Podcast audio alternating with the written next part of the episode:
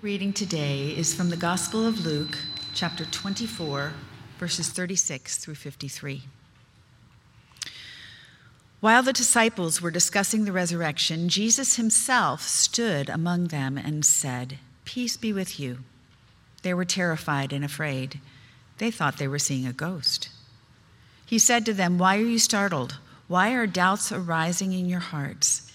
Look at my hands and my feet. It's really me.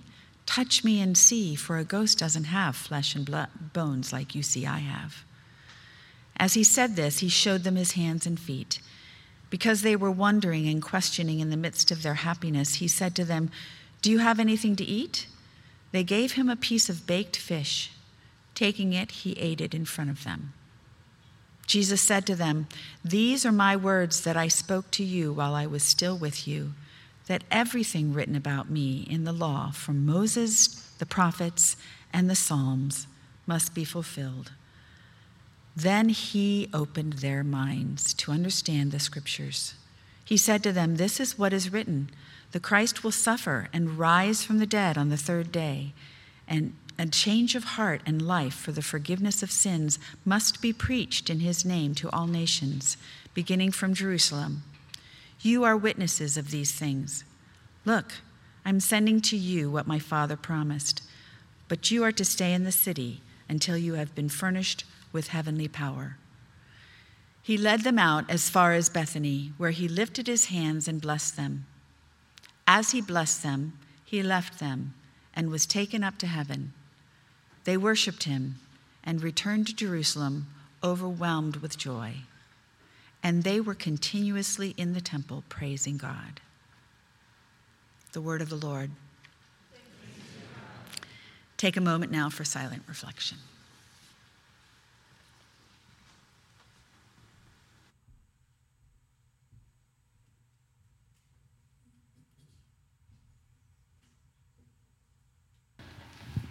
Let us pray. God, we are grateful for the gift to come together on this day, to still our hearts and our minds um, long enough to maybe catch a glimpse of what it is that you are wanting to do within us, to hear a word of maybe challenge or encouragement or assurance um, that we need in order to be reminded that you are with us, that you see us, and that you are guiding us. And so, I ask that you would clear away all those things that clutter our hearts and our minds, that keep us distracted from being able to really be present for you so that we can be present here in this space and attentive to what it is that your Spirit is doing within us and through us and inviting us toward. Speak through me because of me and also in spite of me, um, such that we might all leave this space reminded of your presence and activity among us. In Jesus' name we pray. Amen. There are some things that we all know to be true. When you drop something, it falls to the ground. We get older with every passing second, and dead bodies stay dead. But there were these reports it was Easter Eve, and at that point, the disciples had heard from the Marys, but really, you know, who could trust um, the words of some excitable women? Not to mention Peter, who we all knew could be like a little extra at times. But these two guys who were still out of breath because they had just run seven miles from Emmaus, they had a story eating at a roadside diner with Jesus. What in Jesus' name was Jesus doing at a Denny's? It was all just too weird and frankly quite bizarre to make sense of. As, and as they're trying to do just that, wondering what's happening, trying to make sense and figure out what's going on, it's in the middle of all of this when Jesus shows up to settle the bets. And the way this story tells it, I always picture him sort of like sidling up, and they're, they're all kind of like, whoa, didn't see there. Some scholars say that his reading, his greeting, peace be with you, salam alaikum, was a pretty common one in the ancient Near East, and who am I to argue, given that it's a pretty common greeting in the modern Near East? But at the same time, I can't help but wonder if there, it was more than like a nonchalant, hey y'all, what's up? Because psychological studies are pretty much in agreement that if fear is running up, running the show up here, that is the filter through which we see everything out there. Everything gets evaluated by the level of threat that it presents. And so I wonder if Jesus knew all of this, that before they could hear anything coming out of his mouth, he needed to kind of pull the plug on their amygdala lizard brain so that there might be just enough internal space so their eyes would stop darting around, that their heart rates could lower enough for them to comprehend, really comprehend what was going on.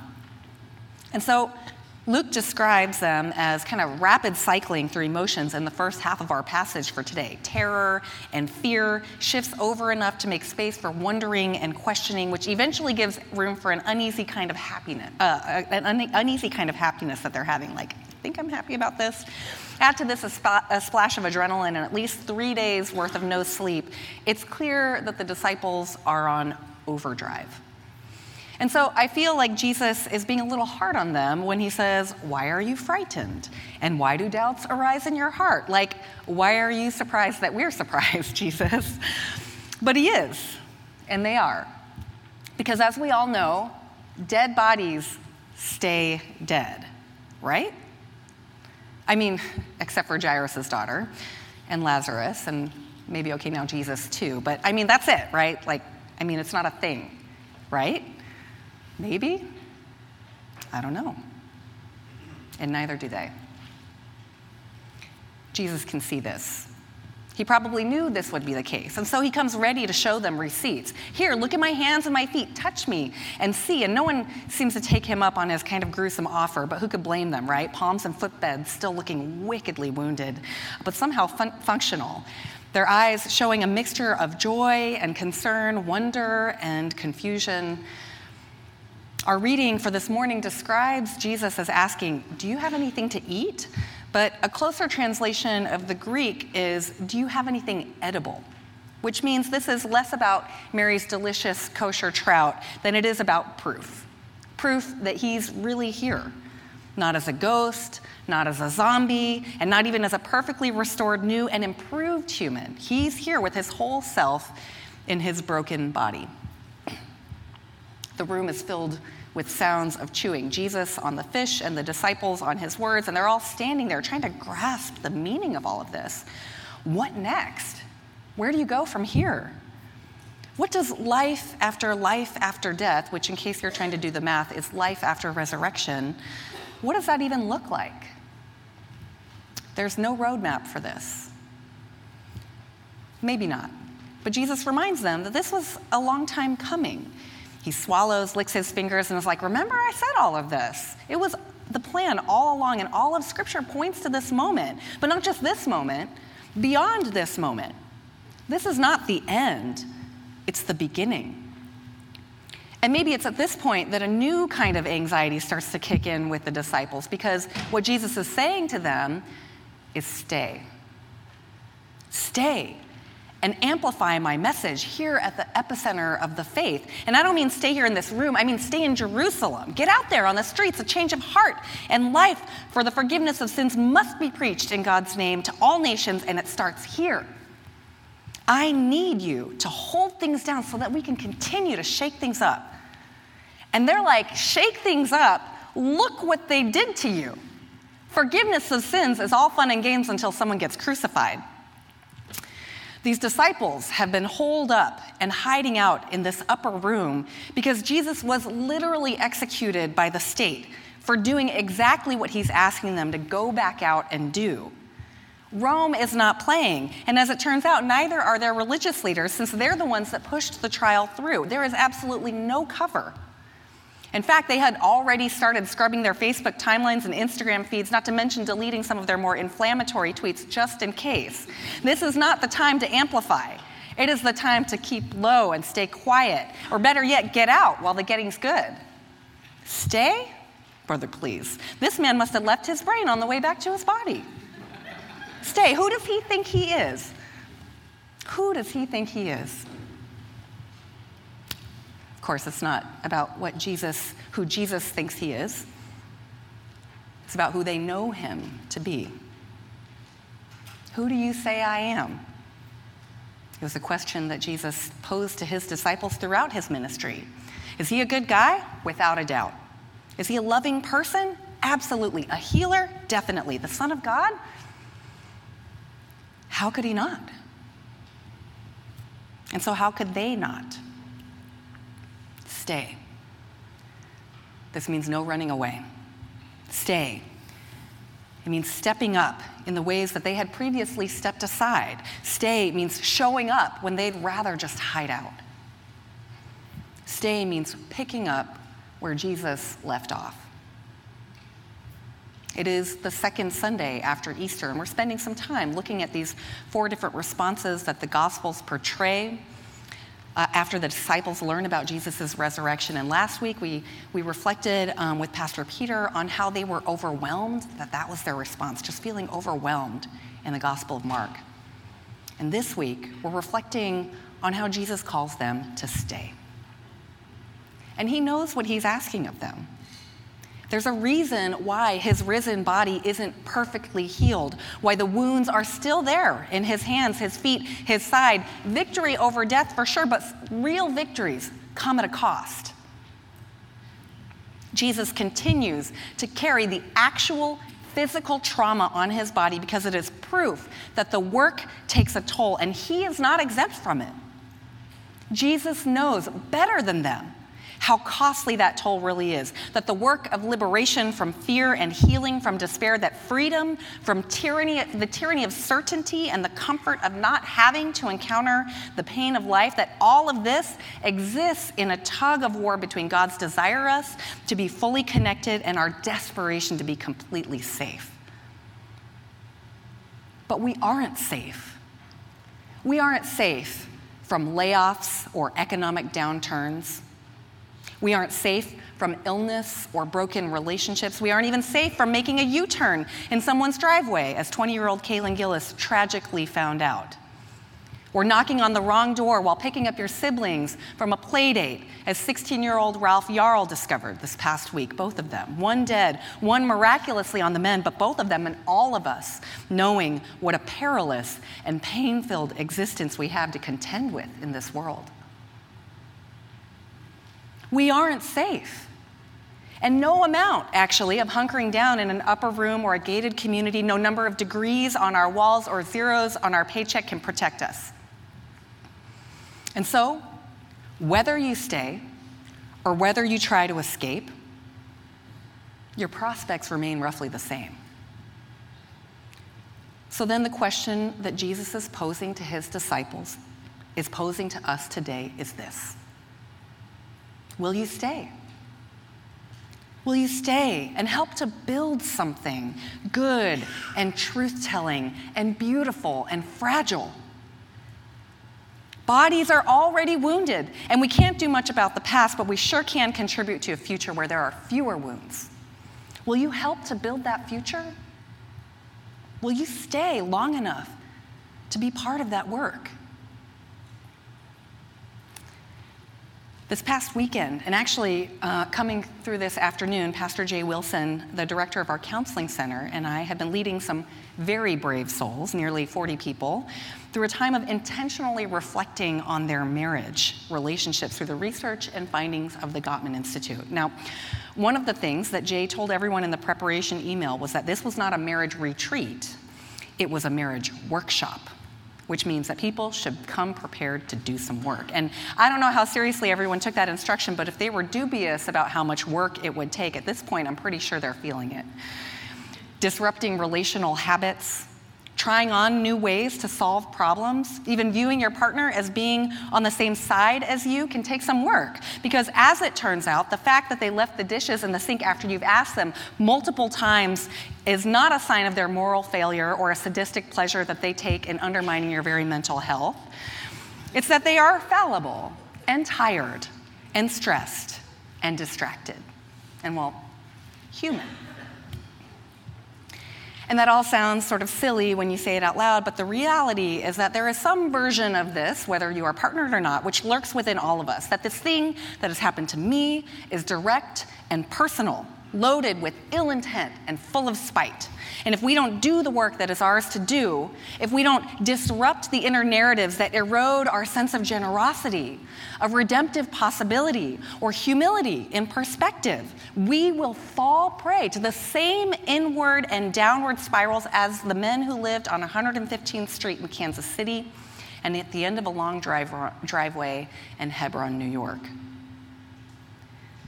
Because of their suspicion, because of their isolation, because of their fear and cynicism and the illusion that standing your ground means pointing a weapon, two young lives have been tragically interrupted. There is work to do, whether it is in a marriage contract or a social contract, because this work and these commitments are opportunities by which we begin to disrupt those mental loops that turn us and our neighbors into people that we fear or despise. It takes work to become the kind of people which God created us to be and to build the kind of world that God is inviting us to build. It takes work, both inside and out, which is why it also takes courage. Courage to step out and stay in the work. Courage to risk putting ourselves in a position where we can invite others into this work. And it's this kind of courage that Jesus is inviting us into. Now, if you've been out on the streets this past week, you may have noticed some familiar faces zooming past you on buses. Last week, we launched an ad campaign that featured a few brave souls in our community who were willing to be an invitation. And maybe that feels a little exposed, right, to see your church out there like this. But being exposed, getting out there, is exactly what Jesus is asking us to do. Not in a, if you die today, do you know where you'll be tomorrow kind of way, right? But in a way that says, listen, it's not too late to turn around. You can never go so far that you can't come back home, and forgiveness of, for all of the ways that you have missed the mark is something that can begin today. There is a place where you can belong a message that says your value is not tied to your net worth, and your productivity is not the same as fulfilling your purpose. People need to hear this. And by people, I mean you and me and everyone in this city. Stay Jesus told the disciples, stay and put yourself out there. Share this news, this very, very good news about how we were created to be free in the deepest sense. Tell them about me, about what I did, about what happened and what is happening right now. That there isn't just life after death, there is life after life after death. That once you die to your old way of living and doing and being, you will come back. And coming back is just the beginning of something even more astonishing. Stay and do the work that is yours to do. Overcome your anxiety and your urge for self preservation. Teach the people that standing your ground is less about fear and more about courage. Take my grace, take my peace, take the evidence of my wounded and whole body to let people know that our woundedness does not prevent us from living whole lives. Your wounds will not prevent you, do not have to prevent you from living a whole life. In fact, it might be exactly what someone else needs to see to know that they can too. Stay and do the work that is yours to do. Jesus promised the disciples then and promises us today that even though he would not be present with them in body, he would not forsake them. He will not leave them. You will be clothed with power from on high he promises. In other words, you will be given everything that you need to do the work that is yours to do. So stay.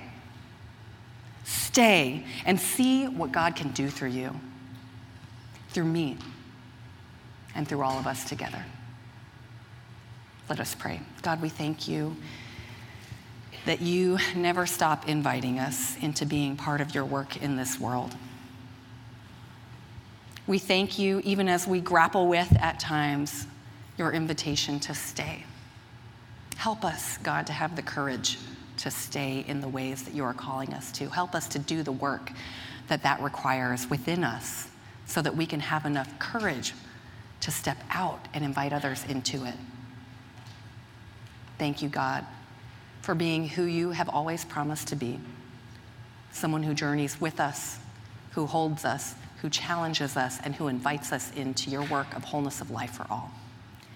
We pray this in the name of your Son, Jesus. Amen.